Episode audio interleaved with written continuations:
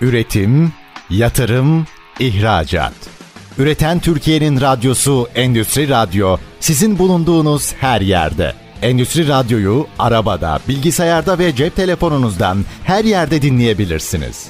Endüstri Radyo.com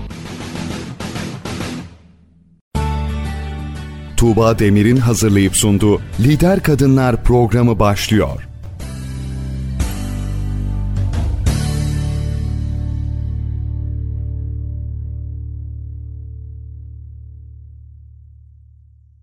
Merhaba, ben Tuğba Dedeoğlu. Endüstri Radyo'da Lider Kadınlar programındasınız. Kadın varsa hayat var diyerek yola çıktım ve her hafta alanında lider olmuş öncü kadınlarla sizleri tanıştırıyorum. Bu haftada konuğum NTN Partners Arabuluculuk Merkezi kurucu ortağı sevgili Özge Kandil. Özge Hanım hoş geldiniz. Merhaba, hoş bulduk Tuğba'cığım. Şimdi sen avukat ve arabulucusun evet. ee, ve arabuluculuk kavramını çok yeni yeni tanıyor Türkiye. Hı hı. Ee, kaç senedir bu konuyu konuşuyoruz bilmiyorum ama çok da iyi bir çözüm sunuyor arabuluculuk. Hı hı. Bugün de konumuz sevgili dinleyicilerimiz biraz daha hukuki unsurlardan e, yani avukatlık tarafında değil de arabuluculuk tarafında sevgili Özge ile konuşuyor olacağız.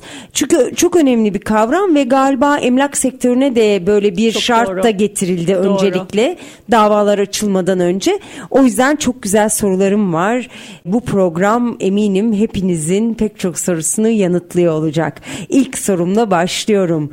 Bize bir hatırlatma olarak hı hı. E, sevgili Özge arabuluculuk nedir? Tabii e, şimdi Tuğba'cığım e, seni çok kanuni ifadelerle yormak istemiyorum. Çok daha sade net e, şekilde anlatmaya çalışacağım becerebilirsem. Şimdi arabuluculuk böyle en kısa tanımıyla tarafların bir veya daha fazla arabulucunun yardımı ile bir anlaşmaya varmak için böyle ihtilaflı meseleler üzerinde görüşme yaptıkları bir çözüm sürecidir.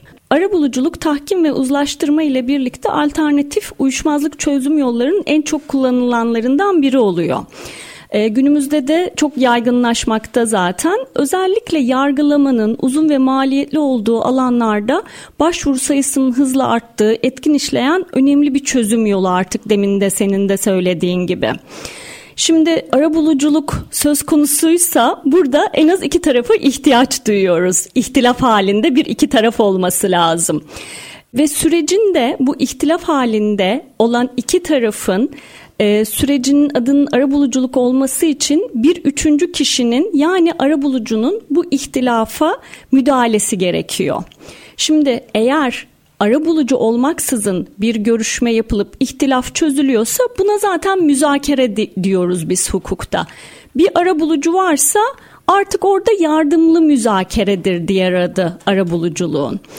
Bu ara buluculuk süreçlerinde e, Tuğba'cığım genel anlamıyla çatışmaların çözümü, yönetimi ve önlenmesi amacıyla kullanılan en etkili yöntem olarak ele alınmakla birlikte arabuluculuğun temel amacı taraflar arasındaki iletişimsizliği kazan kazan mantığıyla arabuluculuk eğitimi almış profesyoneller yardımıyla gidermektir. Şimdi bunu yaparken arabulucu uyuşmazlığı menfaat temelli çözmeye çalışır.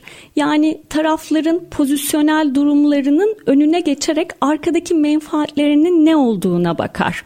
O yüzden taraf menfaatleri ön planda tutulur her zaman arabuluculuk görüşmelerinde. Arabulucu o menfaatleri anlamaya çalışır. Yani oradaki asıl talep para alacağı mı yoksa başka bir menfaat mi var ona bakar. Şimdi arabuluculuk görüşmelerinde şöyle güzel bir şey var. Mevcut düzenleme ve usullere bağlı kalmaksızın sadece kendilerine özel bir çözüm yolu geliştirebilmekte taraflar ve herkes için oluşturulmuş kalıplar içinde kalmak zorunda değiller asla. Şimdi mahkeme yargılamasında ise kazan kaybet vardır. Ara buluculukta her iki taraf içinde kazan kazan sonucunu doğuran anlaşmalar yapılabilmekte. Yani mahkemede kazanırsın kaybedersin ama burada yani olasılıklar sonsuz Tuğba. Bir de galiba arabuluculukta eşitlik de var. Bravo. Evet. Arabulucu zaten taraflarla hukuki bir ilişkisi olmaz. Her iki tarafa da eşit mesafede olmak zorunda. Şöyle bir şey var çok güzel bir noktaya değindin. Ara bulucu arada bir eşitsizlik taraflar arasında maddi, felsefi, ekonomik güç olarak çok büyük bir farklılık olduğunu görürse görüşmelere son da verebilir. Mesela aile içi şiddet iddiası varsa orada artık arabuluculuk görüşmesi yapılmaz. Orada durur. Çok güzel bir nokta girdiğin için teşekkür Peki ederim. Peki hemen şöyle aradan bir şey daha sorabilir miyim? İki tarafın da ara bulu yani iki tarafın ara bulucusu tek midir, iki kişi midir? Bu da çok güzel bir soru Tuğba. Harika sorularla geliyorsun. Şimdi ara buluculuk seçimi e, birkaç türlü olabiliyor. Ben örneğin seninle bir ihtilaf yaşıyorum ve bir ara bulucuya başvuruyorum. Bunu adliyeden veya özel bir ara buluculuk merkezi veya herhangi bir ara buluculuk yapan bir ara bulucuya başvurarak yapabilirim. Sen bu ara bulucuyu kabul edebilirsin. İhtiyar dediğimiz daha hani daha ileriki aşamalarda konuşuruz belki bunu da ben talep ettiğim daha doğrusu başvurduğum ara bulucuyu sen de kabul edebilirsin. Biz ikimiz tek bir ara bulucuyla ilişkiye devam edebiliriz bu ara buluculuk sürecine. Fakat ikinci bir ara bulucu da katabiliriz ilişkiye. Yani illa tek bir ara bulucu olacak diye bir şey yok. Ben bir ara bulucu önerebilirim, sen de bir ara bulucu önerebilirsin ve süreç iki ara bulucunun kontrolünde devam edebilir. Buna hukuki bir engel yok. Hatta da eş arabuluculuk diyoruz buna ve çok da tavsiye ettiğimiz bir şeydir. Özellikle teknik e, bilgi gerektiren bir durum olursa mesela bir arabulucu yabancı dil etkinliği vardır taraflardan biri yabancıdır görüşmenin gizli açısından tercüman bulundurulmaması bir avantaj olabilir biri enerji hukukunda uzman arabulucudur iki arabulucunun da yetkinlikleri bu görüşmede fayda sağlayacaktır anlaşma yönünde. Burada demin söylediğim e, şeye de dönmek istiyorum bir yandan. Bu arabuluculuk görüşmelerinde hani çözümler, olasılıklar sonsuz demiştik Tuğba.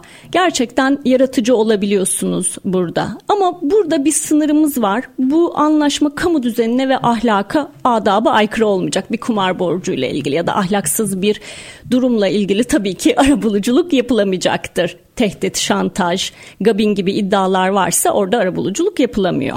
Mesela e, sana bir örnek vermek istiyorum. Bir tahliye davası var tamam mı?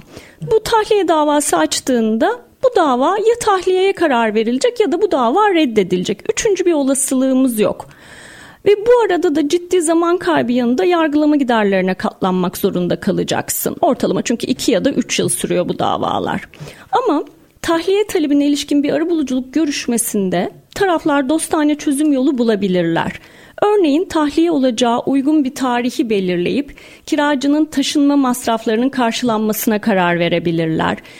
Ee, ve bu verdikleri karar artık bir mahkeme ilamı niteliğinde olacak. Örneğin yani kiraya ilişkin uyuşmazlıklar arabuluculukla ortalama 2-3 görüşmede sonuçlanabilmekte.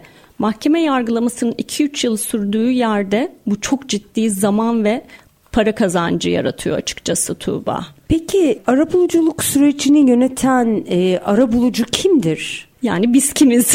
yani aslında biraz öyle yani çünkü bir dönem şöyle şeyler duyduk. Tabii e, hani şehir efsanesi mi değil mi? Yani işte bir arabuluculuk eğitimini bitiren herkes arabulucu olabilecek. Hani avukat olması şart değil falan gibi. Böyle bir takım söylentiler de dolaşmıştı. Aslında biraz bunu net bu konuda netleşmek e, isterim doğrusu. Evet burada bir kavram kargaşası var. Şimdi arabulucu taraflar arasındaki çatışmanın çözümüne yardımcı olmak amacıyla arabuluculuk sürecini idare eden ve bu arabuluculuk yöntemlerini bilip uygulayan tarafsız bir gerçek kişidir. Bir kurum arabuluculuk yapamaz. Mutlaka gerçek kişiler arabulucu olabilir. Öncelikle bunu söylemek isterim. Şimdi Türkiye'deki arabuluculuk kanununa göre arabuluculuk yapabilmenin belli şartları var Tuğba. Öncelikle bunlar nelerdir? Mutlaka hukuk fakültesi mezunu olmak zorundasınız. Başka bir fakülte mezunu arabuluculuk yapamıyor.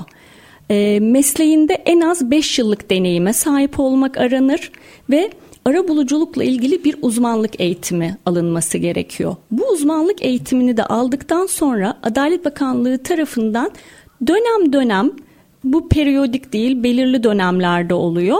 Arabuluculuk sınavını başarıyla geçmek zorundasın. Şimdi bunların hepsini tamamladıktan sonra arabuluculuk ünvanını alıyorsun. Ama bu ünvanı aldıktan sonra da Eğer arabuluculuk faaliyetinde bulunmak istiyorsan bu sefer de Adalet Bakanlığı'nda, Adalet Bakanlığı nezdinde tutulan bir arabuluculuk sicili var. Ve bu arabuluculuk siciline kayıt yaptırmak zorundasın. Şimdi e, orada hepimizin bir sicil numarası var. Bu bir, bir nevi kamu görevi de oluyor. Uygulamada genel olarak benim gibi avukatlar arabuluculuk yapıyor. Fakat arabulucu olmak için mutlaka avukatlık yapmak da zorunlu değil asla.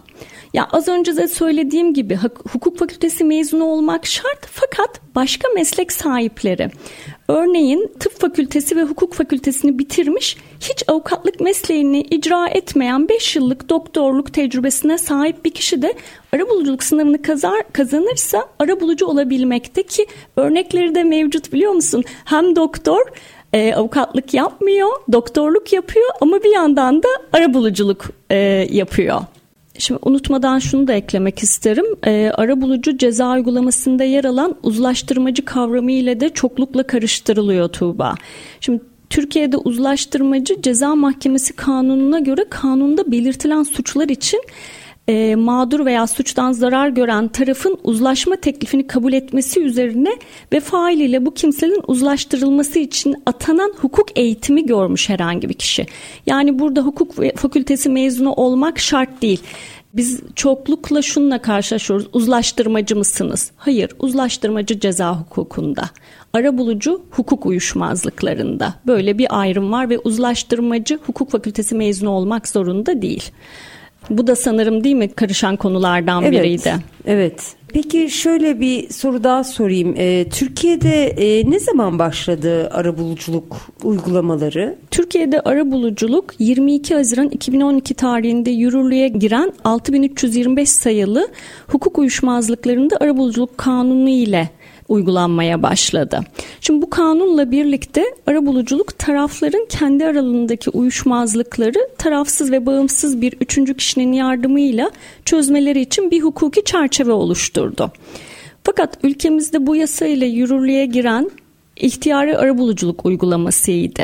2018'de ise Tuğba 2012'ye kadar ihtiyari olan olarak uygulanan ara buluculuk 1 Ocak 2018 itibariyle iş hukukunda işçi ve işveren alacağı ve tazminatla ilgili işe iade taleplerinde dava açmadan önce zorunlu hale geldi. Yani buna zorunlu ara buluculuk diyoruz. Ee, ve devam eden yıllarda da çok yakında Eylül ayında da kanuna yeni e, zorunlu dava şartı olan hukuki uyuşmazlıklar eklendi. Bunlara da birazdan değiniriz istersen. Elbette. Daha sorularımız çok. Bu konuda pek çok şeye değiniyor olacağız. Kısa bir reklam arasına gidiyoruz. Lider kadınlar reklamlardan sonra devam edecek. Üreten Türkiye'nin radyosu Endüstri Radyo sizin bulunduğunuz her yerde. Endüstri Radyo'yu arabada, bilgisayarda ve cep telefonunuzdan her yerde dinleyebilirsiniz. Endüstri Radyo.com Lider Kadınlar'da avukat ve arabulucu sevgili Özge Kandil ile sohbetimiz devam ediyor. Biz birinci bölümde arabuluculuk nedir dedik, arabulucu kimdir diye sorduk sevgili Özge Hanım'a.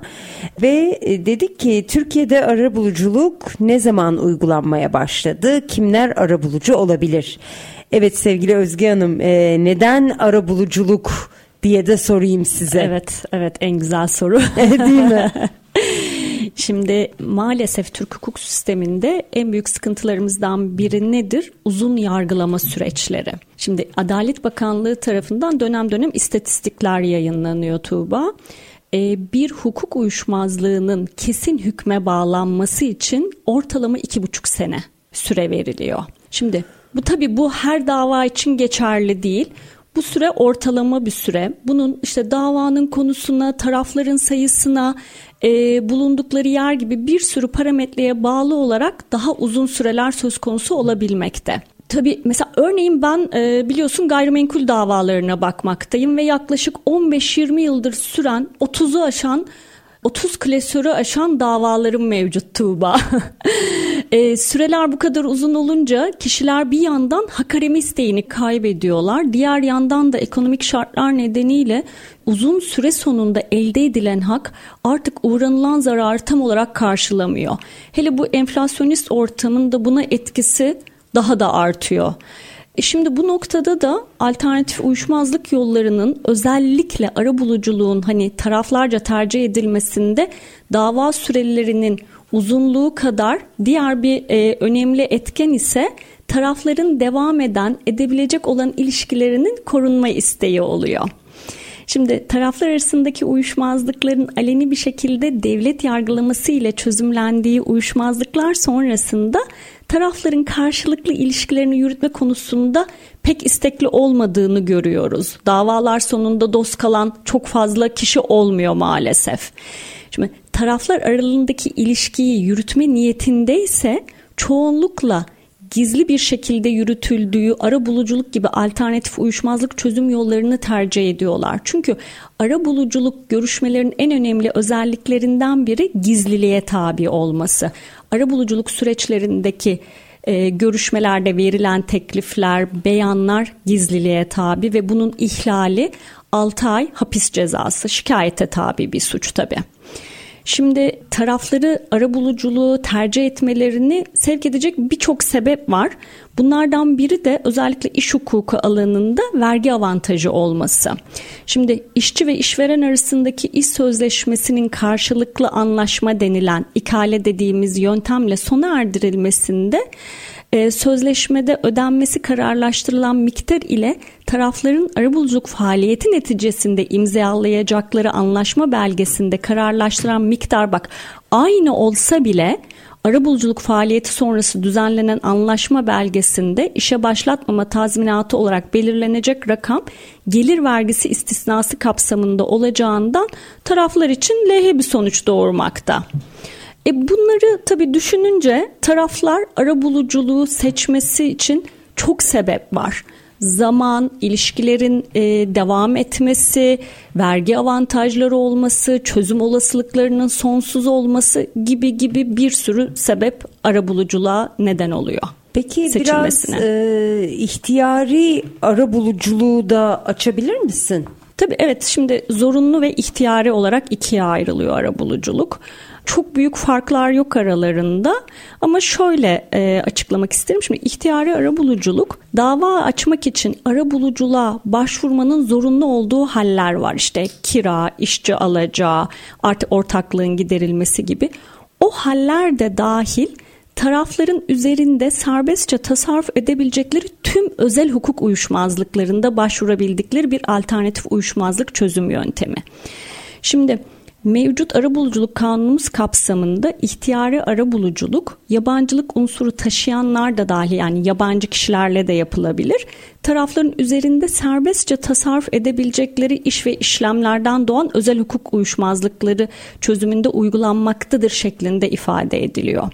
Şimdi bu düzenlemeyle kamu hukuku çevresinde yani ceza yargısı, idari yargı alanına giren uyuşmazlıklar arabuluculuğun kapsamı dışında. Şimdi buradaki önemli nokta şu. Özel hukuk ilişkisi olmasına rağmen kamu düzenine tabi durum varsa burada arabuluculuk uygulanamayacak. Bunun en güzel örneği boşanma davalarıdır. Şimdi taraflar her ne kadar hepimiz özgür irademizle evlensek de bu evlilik bir sözleşme aslında. Bu sözleşmenin fesi için mahkemeye başvurmak zorundasın. Yani bu özel hukuk ilişkisi olmasına rağmen kamu düzeninden sayıldığı için ancak mahkeme kararıyla bir evlilik sona erebiliyor. Ama bu arada başka ülkelerde farklı uygulamalar da var.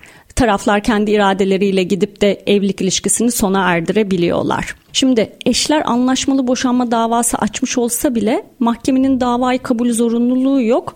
Yani arabuluculuk yoluyla boşanmak mümkün değil ama maddi sonuçları kamu düzenine ilişkin olmadığı için işte maddi manevi tazminat davası, mal paylaşımı, nafaka gibi hallerde arabuluculuk ihtiyari olarak uygulanabil, uygulanabiliyor. Ha bu arada şunu da söyleyeceğim. Aile hukukuna ilişkin uyuşmazlıklarda dava şartı uygulaması gelecek. Bekliyoruz. Bununla ilgili yasal düzenlemeler için çalışılıyor. Biz de bunu hani hakikaten sabırsızlıkla bekliyoruz. Çünkü boşanmasına karar veriliyor taraflar fakat maddi açıdan işte o tazminatlar, mal tasfiyeleriyle ilgili 5 yıl, 10 yıl süren davalara şahit oluyoruz maalesef. Şimdi burada en son usulü söylemek istiyorum. İhtiyari ara buluculuğa taraflardan biri veya taraflar birlikte adliyeye gidebilirler oradaki arabuluculuk bürolarına veya benim işte kurucu ortağı olduğum NTM Partners gibi arabuluculuk merkezlerine veya herhangi bir başvuru e, arabulucuya başvuru yaparak süreci başlatabilirler. E, başvuru sonrası da ihtilaf konusunda yetkin arabulucunun atanmasıyla süreçler başlıyor. Peki şöyle sorayım hangi davalar arabuluculuğa tabi? Yani zorunlu olarak evet, mutlaka arabulucuya evet. gitmemiz gerekiyor. Evet bunlar kanunda sınırlı sayıda belirleniyor. Yani kanuni düzenlemede belirtilen ihtilaflarla ilgili arabulucuya gitmeden dava açamıyorsun. Dava açsan bile davan reddoluyor arabulucuya git diyor sana mahkeme.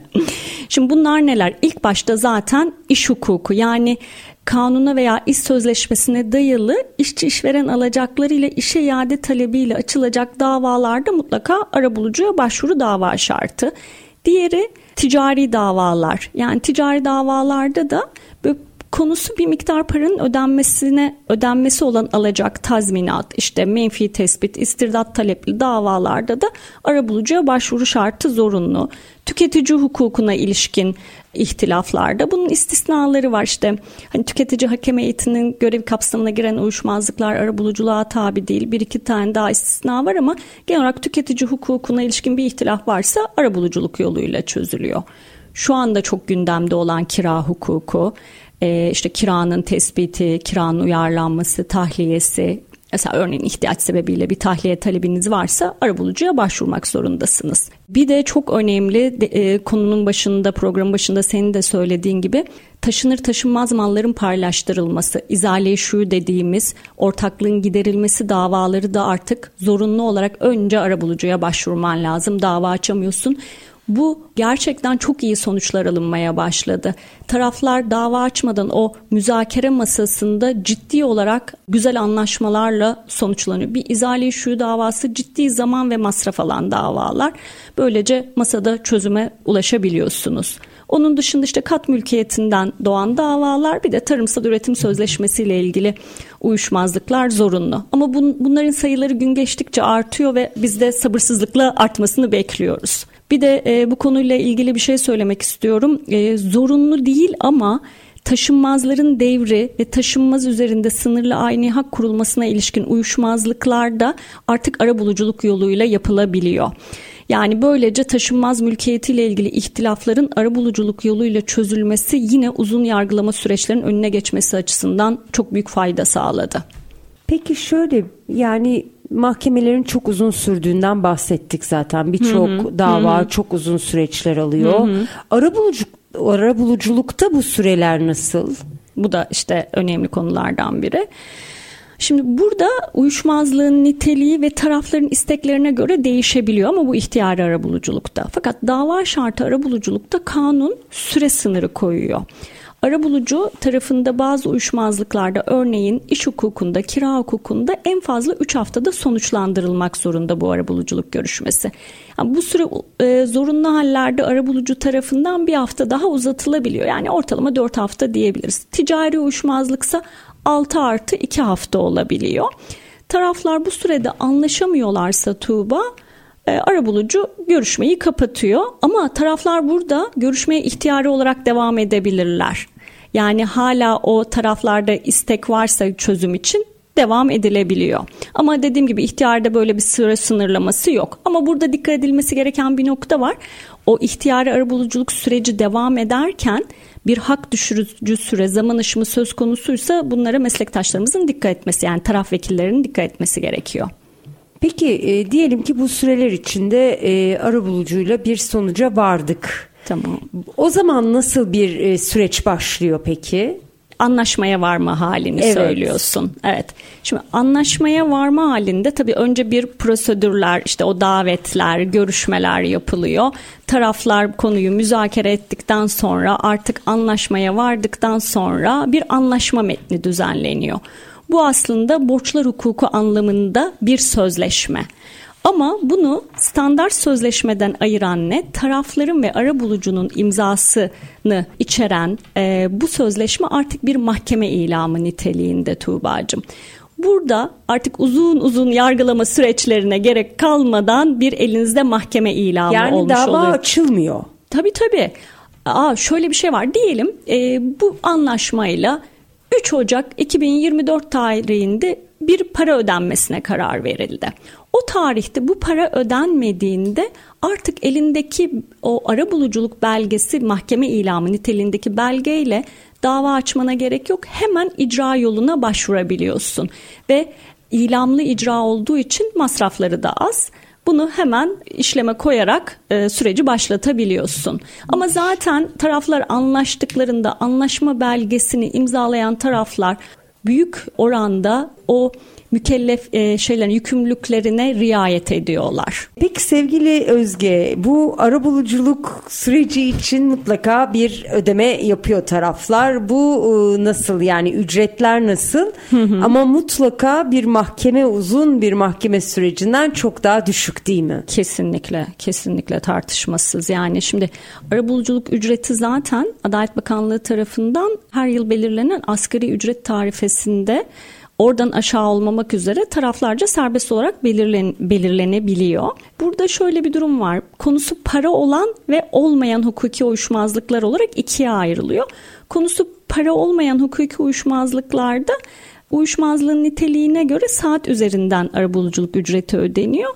Fakat şu anda geçerli tarifemizde kademeli bir belirleme var. O da örneğin e, şu anda geçerli tarifeye göre 100 bin TL'ye kadar olan uyuşmazlıklarda %6 oran %6'sı arabuluculuk ücreti ödeniyor. Bu 5, 4, 3, 2, 1 diye rakam yukarı arttıkça oranda düşüyor. E, şimdi burada e, tabii arabuluculuk ücretinin ödenmesinin asıl şekli taraflar arasında yarı yarıya olması ama taraflar bunun bile aksini kararlaştırabiliyorlar. Yani taraflardan sadece bir tanesine ait olabiliyor. Ya da dörtte birini taraflardan biri ödüyor, e, dörtte üçünü diğer taraf öde, ödeyebiliyor. Yani bu konuda da tarafların özgür iradesi var. İstedikleri şekilde kararlaştırabiliyorlar arabuluculuk ücretinin ne şekilde ödeneceğini. Evet, lider kadınlarda şahane bir konuyla biz devam ediyoruz. Arabuluculuktan konuşuyoruz ve kısa bir reklam arası vereceğiz. Reklamlardan sonra sizleyiz. Üreten Türkiye'nin radyosu Endüstri Radyo sizin bulunduğunuz her yerde. Endüstri Radyo'yu arabada, bilgisayarda ve cep telefonunuzdan her yerde dinleyebilirsiniz. Endüstri Radyo.com Lider Kadınlar'da avukat ve arabulucu sevgili Özge Kandil ile sohbetimiz devam ediyor. Eğer ilk iki bölümü kaçırdıysanız bildiğiniz gibi web sitemizde podcast olarak dinleyebilirsiniz programımızı. Evet sevgili Özge peki arabuluculuk sürecinin faydaları nelerdir? Şu ana kadar anlattıklarımda tabii hep bunlara değindik ama başlık olarak bunları sıralarsak uyuşmazlık taraflar arasındaki uyuşmazlığın hızlı ve verimli bir şekilde çözülmesini sağlıyor arabuluculuk görüşmeleri ve tarafların kendi aralarında da bir çözüm bulmasına yardımcı oluyor. Çok yaratıcı çözümler bulabiliyor taraflar arabulucunun tabii yardımıyla. Ve arabuluculuk görüşmelerinde gördüğümüz en hani benim için çok değerli aradaki ilişki korunuyor ve devamını getiriyor ilişkinin arabuluculuk görüşmeleri. E tabii bir de maddi tarafı var. Mahkeme masrafları azalıyor. Bir alacak söz konusuysa bu enflasyonist ortamda alacağınıza erken kavuşma imkanı sağlıyor. Yani bunun gibi birçok sebep daha var. Daha uzun vaktimiz olsa da anlat anlatabilsek keşke. İnşallah tekrar tekrar program yaparız ve tamam. daha detaylı ne, ne konuşuruz. Ne güzel olur. Daha spesifik konuları konuşuruz. Tabii inşallah. Ee, peki sevgili Özge Türkiye'de arabuluculuk uygulamaları nasıl? Gün geçtikçe inanç ve e, güven ortamı artıyor. Valla Türkiye'de arabuluculuk son yıllarda gerçekten çok hızlı artmakta. 2022 yılında 1 milyondan fazla uyuşmazlık bak arabuluculuk yoluyla çözümlendi. Bu çok ciddi bir e, rakam. Mahkemelerin yükünü azaltıyor. Çünkü her bir dava dosyasının devlete bir maliyeti var. Böylece burada da bir hani ekonomik de tasarruf sağlıyor açıkçası. E, bu 1 milyonların bu 2023'te çarpı 2 olacağını düşünüyoruz. Peki sevgili Özge bir de yani aslında arabuluculuk e, bağlayıcı bir sistem mi? Biraz da ondan bahsedebilir miyiz? Hı hı hı. Memnuniyetle. Şimdi arabuluculuğun bağlayıcılığı zaten bu hani bizim için çok önemli bir nokta. Arabuluculuk faaliyetleri anlaşma veya anlaşmama üzere iki şekilde sonuçlanabiliyor.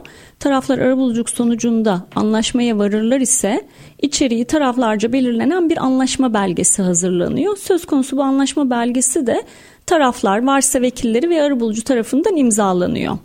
Şimdi bu şartların yerine getirilmesi halinde ilam niteliğinde bir belge var artık elimizde. Yani mahkeme ilamı elimizdeki. Şimdi taraflar e, bu mahkeme ilamı niteliğinde belgedeki konularda anlaştıkları için bir daha bu konuda dava açamıyorlar. Açmış olsalar bile artık bu dava reddoluyor. Örneğin bir alacağı ilişkin seninle bir anlaşma yapmamız halinde bir daha ben sana o alacakla ilgili dava açamıyorum. Dava açmış olsam bile bu hususta bir arabuluculuk yapıldığı için o dava reddoluyor. Bir kesin mahkeme kararı gibi değerlendiriliyor. Şimdi Özge şöyle bir e, tecrübem var bir arkadaşımla ilgili. E, aslında eski eşiyle ilgili biraz da nahoş fotoğrafların paylaşıldığı falan böyle bir dava e, dava da olamadı tabii hmm. ki. Ama bir arabuluculuk yöntemiyle öyle güzel çözüldü ve Harika. öyle güzel bir sonuç alındı ki ve bu aslında e, benim tanıdığım kişinin psikolojisine de çok etkileyen bir durumdu gerçekten sanki hayata yeniden dönmüş gibi de oldu. Gerçekten sistem muhteşem işliyor. Kesinlikle. Galiba burada doğru insanı bulmak. Hı hı. Demin dediğin gibi yetkisi Yetkin. var mı? Sicil numarasına bakmak. Kesinlikle. E, kim olduğunu, belki daha önce neler yaptığını araştırmak evet. ve birinci ağızdan duymak belki. Çok doğru. Tavsiye almak çok önemli galiba. Evet, evet kesinlikle. Şimdi avukatlarda uzmanlıklar var. Hı hı. Ee, aslında e, arabuluculukta da var mı böyle uzmanlıklar? Evet zaten evet var. Zorunlu ara buluculuk yapan ara bulucuların mesela iş hukuku için e, bir eğitim alması gerekiyor. Orada uzman ara bulucu diyoruz onlara. O iş hukukunda uzman ara bulucu oluyor. E, ihtiyari ara buluculuk süreçlerinde bir uzmanlığa gerek bulunmuyor ama biz buna çok dikkat ediyoruz merkezimizde de. Konuya uygun, konunun e, özelliklerine hakim, o konudaki hukuki bilgiye vakıf ara bulucuyu o dosyaya te, e, o, o ara bulucuya dosyayı tevzi ediyoruz mutlaka. Peki şunu da sormak isterim programın sonuna doğru geliyoruz ama İkale ile iş akdinin sona erdirilmesi, arabuluculuk ile iş akdinin sona erdirilmesi arasında fark var mı? Tabii, tabii var. Yani İkale bildiğin bir sulh protokolü niteliğinde ama arabuluculuk demin de söylediğim gibi mahkeme ilamı niteliğinde bir belge. Şimdi ikalenin geçersizliğini ileri sürerek dava açılabilir. Fakat arabuluculukla yapılan iş akdinin sonlandırılmasında artık anlaşılan konularla ilgili bir daha dava açma hakkı kalmıyor. Mesela arabuluculuğun demin de söylediğim gibi vergisel avantajları var. Çalışan arabuluculuk sonunda iş akdinin sona ermesinde çıkış koduna göre işsizlik sigortasından faydalanabiliyor ama ikalede çalışan artık bir işsizlik sigortasından faydalanamıyor. Kesintiler daha fazla olabiliyor. Yani günün sonunda ilişkileri arabuluculukla bitirmek hem taraflara e, maddi anlamda da vergisel anlamda da kazanç sağlıyor. Demin dediğin örnekteki gibi psikolojik olarak da çok büyük destek sağlıyor. Bir kere o ihtilaflı ortam kısa sürede sona ermiş oluyor ve o artık e, hayatına dönüş sağlıyor. Çabucak hayatına dönüyorsun. Müthiş. Peki sevgili Özge, arabuluculuk uygulaması gereken, arabulucuların uygulaması gereken ilkeler var mı? Varsa bu ilkeler nelerdir? Hı hı. Ee, öncelikle arabuluculuk süreci gönüllü bir süreçtir. Şimdi taraflar arabulucuya başvurmak, süreci devam ettirmek, sonuçlandırmak, süreçten vazgeçmek tamamen serbestler bu konuda. Tabi demin bahsettiğim dava şartı olarak arabulucuya ilişkin hükümler burada istisna. Ama orada da başvuru zorunlu ama devam zorunluluğu yok ya da süreçten istediği zaman çekilebilir taraflardan biri. Yani gönüllülük esası var. Burada hiçbir şekilde zorunluluk yok. Ee, diğer bir ilke gizlilik. Şimdi burada taraflarca eğer aksi kararlaştırılmıyorsa ara bulucu ara buluculuk faaliyeti çerçevesinde kendisine sunulan ve öğrendiği bilgi ve belgelerle ve diğer kayıtları kesinlikle gizli tutmakla yükümlü. Aksi kararlaştırılmadıkça taraflar ve görüşmeye katılan diğer kişiler de bu gizliliğe uymak zorundalar. Gizliliğin ihlali halinde ise e, bu kişinin yani gizliliği ihlal edilen tarafın hukuken korunan menfaatinin zarar görmesine neden olan kişinin de hapis cezası ile cezalandırılma durumu söz konusu olabiliyor. Tabi bunlar şikayete bağlı suçlar.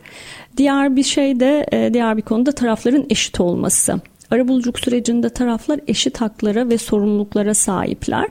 Taraflar arabulucunun yardımıyla kendi aralarındaki uyuşmazlığı çözmekte özgürler. Onun dışında arabulucu tarafsız ve bağımsızdır. Yani taraflardan her arabulucu taraflardan herhangi birine karşı taraf tutmamalı ve ön yargılı davranmamalı. Ve burada da sürecin kontrolü tamamen taraflardadır. Taraflar sürecin nasıl yürütüleceğini birlikte karar verirler. Şimdi bu ilkeler arabuluculuk sürecinin sağlıklı bir şekilde yürütülmesi ve tarafların çıkarlarının korunması için gerekli. E, bu ilkelerin yanı sıra sürecin temelinde yatan bazı değerler de var.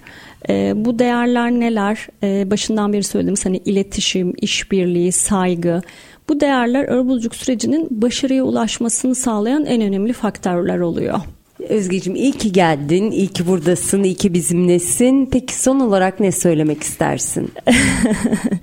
Öncelikle çok teşekkür ederim. Hani benim de bu keyifle e, yaptığım ve çok sevdiğim arabuluculuğu anlatma fırsatı bana tanıdın daha da yaygınlaşmasını istiyorum tabii. Yani çünkü hukuk sistemimizde hep hani en baştan beri söylediğimiz uzun uzun yargılama süreçleri tarafların mevcut ilişkilerine devam ettirmek istemeleri, işte uyuşmazlık çözüm sürecinin alenileştirilmeden gizli bir şekilde yürütülmesinin tercih edilmesi gibi nedenlerle taraflar uyuşmazlıkları devlet yargısı yerine bu dediğimiz işte alternatif uyuşmazlık yollarından arabuluculukla çözmeyi her geçen gün daha çok tercih etmekteler. Yani bunu o kadar net görüyoruz ki bizi de çok mutlu ediyor. Tabii bir yandan mahkemelerin yükünün azaltılması için devlet de arabuluculuk müessesini desteklemek için yeni düzenlemeleri e, yürürlüğe sokuyor. Yani e, arabuluculuk faaliyeti sonucunda ortaya çıkan anlaşma belgesinin gerekli şartların yerine getirilmesi halinde işte ilam niteliğinde belge olması, tarafların anlaşma belgesinde yer alan, husus, yer alan hususlarda mahkemelerde dava açamayacak olması arabuluculuk faaliyetinin bağlayıcını arttıran unsurlardan biri ve uygulamasını da arttırıyor. İşte son olarak da şunu söylemek isterim. Tarafların arabuluculuk süreçlerinde hukuki yardım almalarının ve sürecin bu alanda yetkin profesyonellerce yürütülmesinin uyuşmazlığın etkin ve adil şekilde çözümüne katkı sağladığı uygulamada çok net bir şekilde görülüyor. Tekrar katıldığın için çok teşekkür ediyorum. İyi ki geldin. Harika bilgiler aldık senden. Bir Lider Kadınlar programının daha sonuna geldik. Bir sonraki programda buluşmak dileğiyle. Sevgiyle kalın, hoşça kalın.